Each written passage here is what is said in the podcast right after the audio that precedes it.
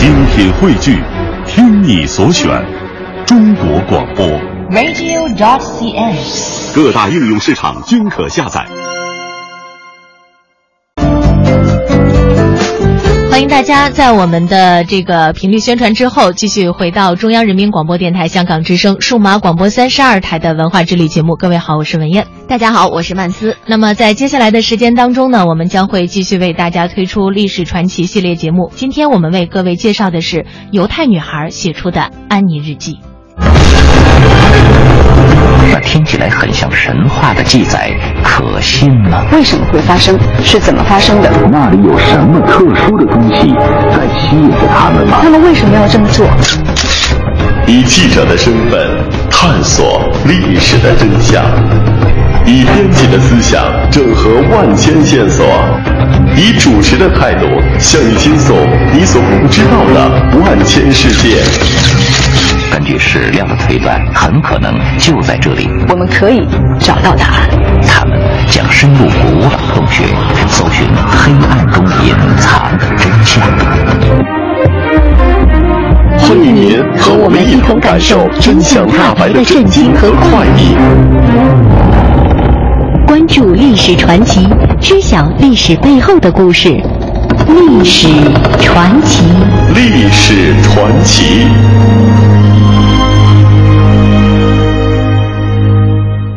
欢迎您打开今天的历史传奇。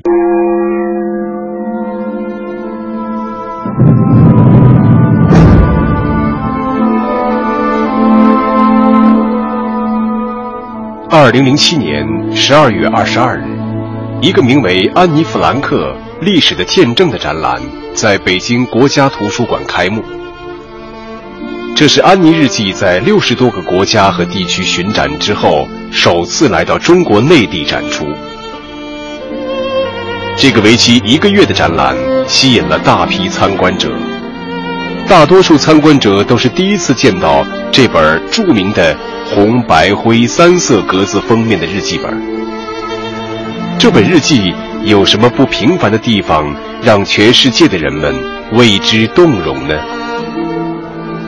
今天的历史传奇为您讲述十五岁犹太少女写出《安妮日记》的始末。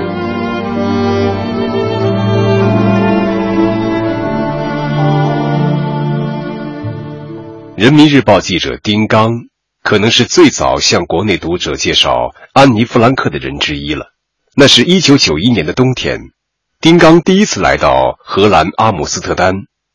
当他走进普林森格拉赫特大街的二百六十三号的时候，眼前的情景让他愣住了。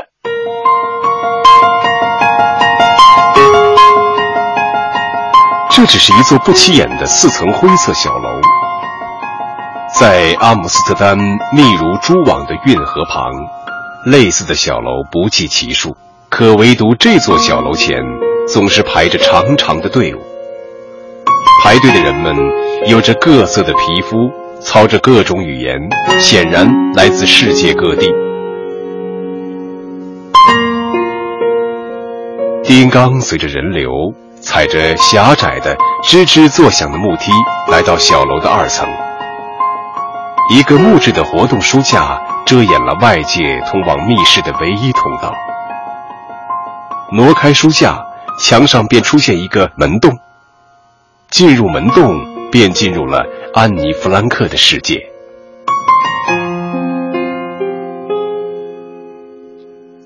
其实，早在五十多年前，这个密室就被盖世太保洗劫一空了。战后，根据安妮的父亲奥托的描述，人们恢复了密室中原有的摆设。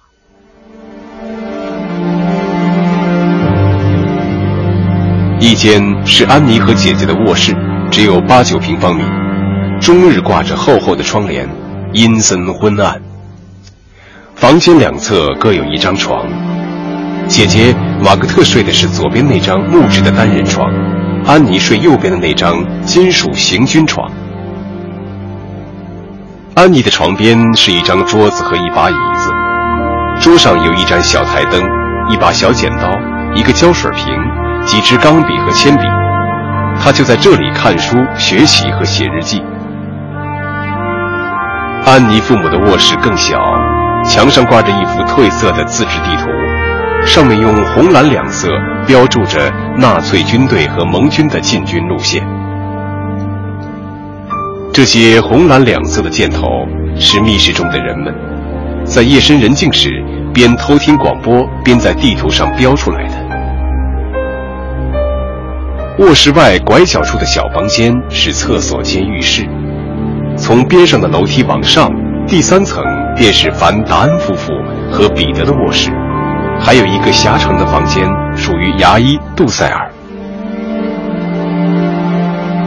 在这间昏暗狭小的密室里，安妮·弗兰克整整躲藏了两年零一个月。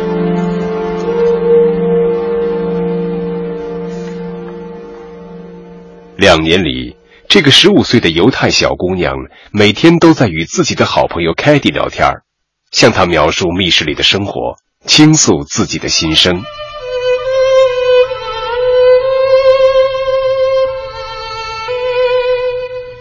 凯蒂并不是人，它只是一本花格布料封面的日记本，有着红、灰、白三种颜色，和一个精巧的金属纽扣。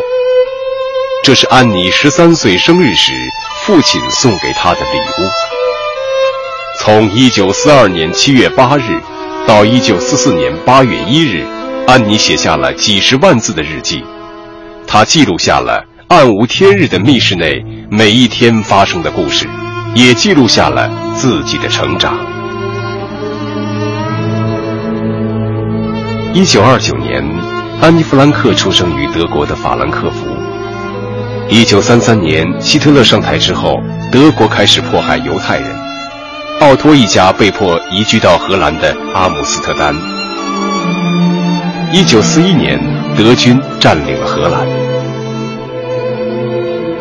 丁刚说：“那个时期，这个家庭的情况非常有代表性，他们不能坐电车，不能够进电影院等娱乐场所，不能骑自行车。”呃，早上八点后便不能坐在花园里了。像安妮这样的犹太女孩，必须去指定的学校上学。一九四二年七月六日，随着纳粹下达召集犹太人的命令，躲藏的时刻终于来到。刚过完十三岁生日的安妮，在日记里记述了当天的情景。天还没亮，她和姐姐玛格特就被妈妈叫醒，收拾东西。安妮看了一下表，才凌晨五点半。安妮收拾的第一件随身物品就是她的好朋友凯蒂，那本父亲送给她的日记本。爱美的她还不忘顺手携带了一个卷发筒。在安妮生日的第二天，安妮随家人躲进父亲公司后面的阁楼里。密室里的躲藏者除了安妮一家四口人之外，还有凡达恩夫妇和他们不到十六岁的儿子彼得。过了几天，一位名叫杜塞尔的犹太牙医也住了进来。为了掩人耳目，躲藏者们制定了密室公约。为了公共安全，房客们必须高度警惕，比如所有时间小声说话，上班时间不得使用厕所，不得在房间里随意走动。白天，我们不得不低声说话。小心的挪着脚步，不然会被库房管理员发现。安妮在日记里描述了这种令人窒息的恐惧。由于战争带来的物价飞涨，躲藏者只能通过黑市购买大量的干豌豆和大豆作为主食。安妮还在日记里写道：“妈妈、姐姐和我轮流穿三件同样大小的内衣。”可是我的太小了，都盖不过肚皮。安妮是多么期盼原先那个外面的世界，晴朗的阳光、欢乐的校园，以及她暗恋的男孩冲着自己微笑。可眼下的现实是，一群群的犹太人被纳粹押上卡车，运往集中营。夜深人静的时候，他经常被窗外的枪炮声惊醒。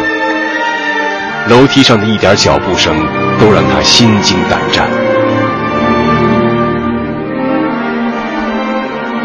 这个十三岁的小姑娘确实无力改变什么，她唯一可以改变的是自己的密室生活。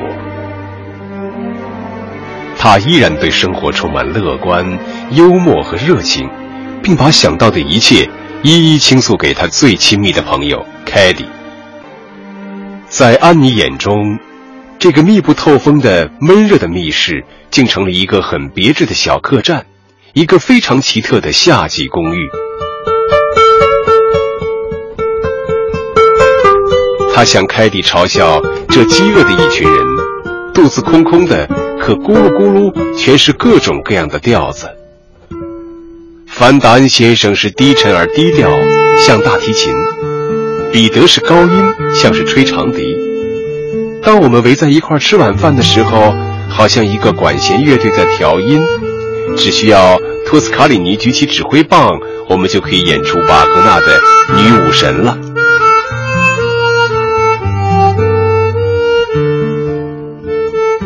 有时他会偷偷地扒开厚厚的窗帘儿从窗帘缝中遥望街景和运河。那儿是水上住宅，一个船夫和他的一家人住在那儿。他们有一个小男孩，刚会走路。我真担心有一天他会掉进河里去，所以我一直盯着他。安妮热爱自己的小屋，和任何时代的同龄人一样。他在墙上贴满了自己喜爱的电影明星和歌星的海报。他甚至很自恋地在日记本里贴上自己的大幅照片，在边上煞有介事地写道：“天哪，这是个多么美丽的女孩啊！”如果说日记本记录了安妮心灵的成长，那么安妮父母卧室的门边留下的数十条铅笔印，则记录了一个。青春期小女孩身体的成长，这些旁边注有日期的铅笔印，是安妮的父母记录姐妹俩身高的地方。二十五个月的密室岁月，小安妮的身高足足长了近十厘米。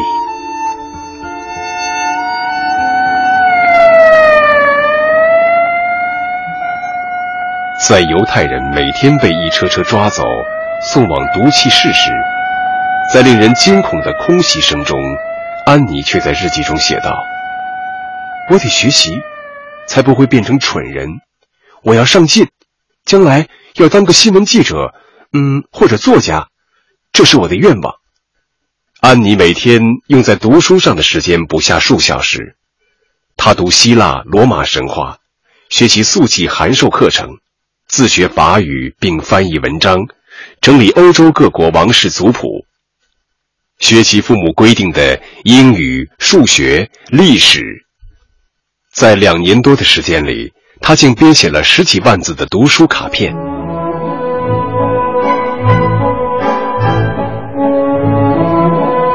安妮甚至还在狭窄的房间里学习芭蕾舞。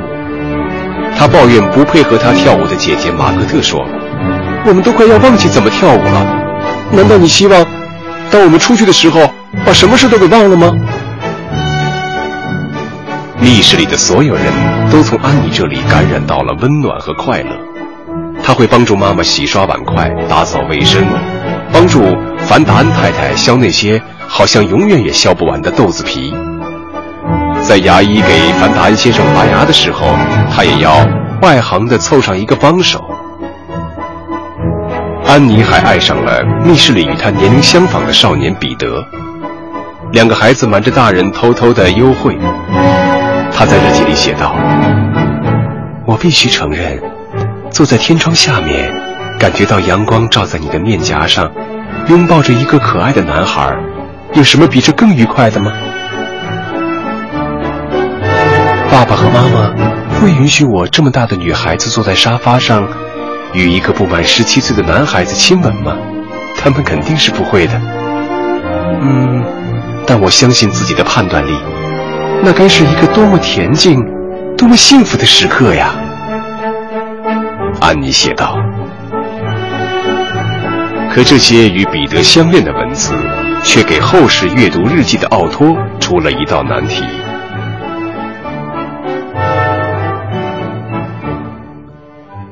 一九九七年一月，拥有安妮日记手稿的荷兰战时文献研究中心承认，最先出版的安妮日记确有删节，主要是因为奥托担心一些描述性爱的段落会引来非议。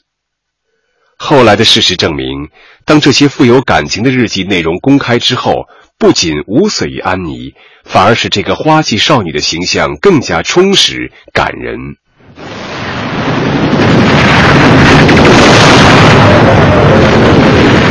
一九四四年六月六日，随着诺曼底登陆，盟军的胜利指日可待。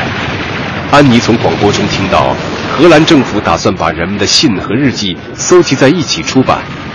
于是他在日记中许愿，战后他将出一本书，书名就叫《密室》。他欣喜地写道：“或许到了秋天，我便可以告别这座充满死寂和饥饿的囚牢。”重返校园了，是安妮没有等到这一天。一九四四年八月四日，一个晴朗的夏日，密室中的人们像往常一样，刚刚开始一天的生活。奥托走进了彼得的房间，准备给他上英语课。他瞅了一眼手表，快要十点了。忽然，他听到楼下传来了陌生人的吼叫声。安妮一家躲藏的米普基斯回忆，他突然看见一个瘦高个子的人拿着手枪站在门口喊道：“谁都不要动，不许开灯。”紧接着，盖世太保军官带着一群荷兰警察冲了进来。一个警察说：“有人检举了你们。”他停顿了一下，说道：“你们窝藏犹太人，他们就在这幢楼里，立即带我们上去。”最后的时刻终于到了，米普基斯向楼上走去，站立在那个遮挡着密室的书架前。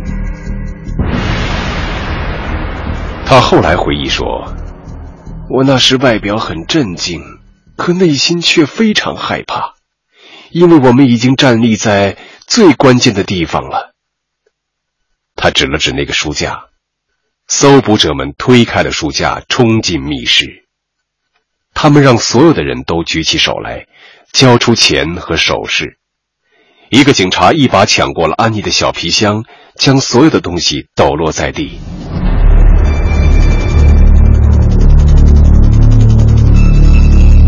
一个盖世太保见到奥托房间里的德制灰色军用床脚柜，显得很吃惊。你从哪里搞来的这个玩意儿啊？那是我的东西。奥托回答说：“第一次世界大战时，我是德军少尉。”那个盖世太保听过之后，脸唰的一下红了起来。八个犹太人被送进了警察局，究竟是谁出卖了他们？这个谜至今没有解开。战后的调查表明，当天早上有人给纳粹当局打了个电话。报告了这幢楼里躲藏着犹太人的消息。当晚，米普基斯回到了密室，在一片狼藉中，他发现了安妮的日记本和奥托一家人的影集。基斯把这些东西收起来，锁在了楼下办公桌的抽屉里。我想，安妮一定会活着回来的。到那时，我将把日记本亲手交还给她。但他不知道，安妮已经走上了一条不归路。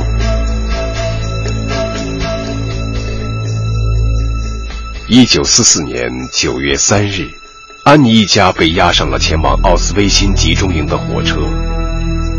到奥斯威辛的第二天，所有十五岁以下的犹太孩子都被逼迫着走进了毒气室。安妮因为刚刚度过了十五岁的生日，才侥幸躲过了这一场灾难。随后，安妮和妈妈、姐姐一道被送往附近的波肯奥集中营。在盟军胜利前一个月，安妮死于集中营。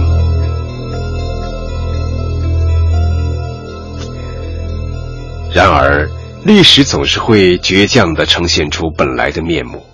安妮的日记被幸存下来的父亲出版。从1947年至今，安妮日记已经被翻译成五十多种语言，在全球的印数达到两千五百万册，成为一本感动全世界的日记。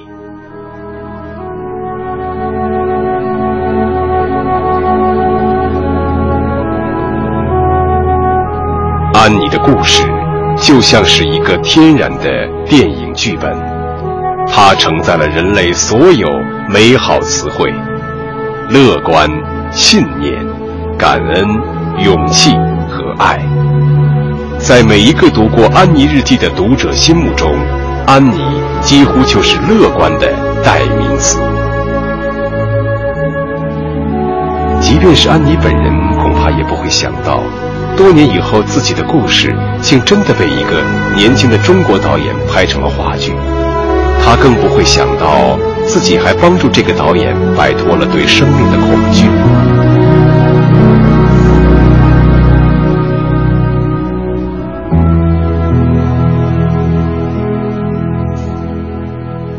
二零零三年初，中央戏剧学院导演系学生姬佩正在寻找一个剧本，作为自己的第一部导演作品。就在此时，北京城开始了一场与非典的战争。那时，基佩像大多数人一样躲在了家里。他终日坐在二十一楼自己那间小卧室的窗户前，茫然看着空荡荡的大街发呆。街上飘动的白口罩让基佩感到从未有过的恐惧。一个偶然机会，朋友向他推荐了《安妮日记》。在阅读过程中，基佩一次次被安妮的故事所打动。我很难想象，一个十五岁的小女孩，在几乎遭受着整个世界的迫害的时候，在完全丧失在阳光下行走的权利时，还能够做出这样坚强的选择。这些丰富的素材终于帮助基佩为自己的首部话剧确立了想要表现的主题。即使在绝境中，也要不断为自己种植下希望与美好。基佩说。我跟着安妮一起，在生活的每一处寻找这样的种子，希望它在温暖我的同时，也能温暖每一个人。所以我决定把它在舞台上放大，希望观众能和安妮一起摒弃内心的恐惧。二零零三年十一月十六日晚上十点，话剧《安妮日记》在北兵马司剧场落幕。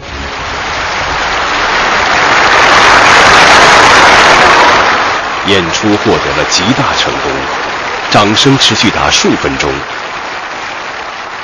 或许是巧合，六十年前的同一个夜晚，安妮在日记里甜蜜的写下了这样的文字：“我很想帮帮你。”我对彼得说。彼得回答我：“可你一直在帮我呀，用你的快乐。”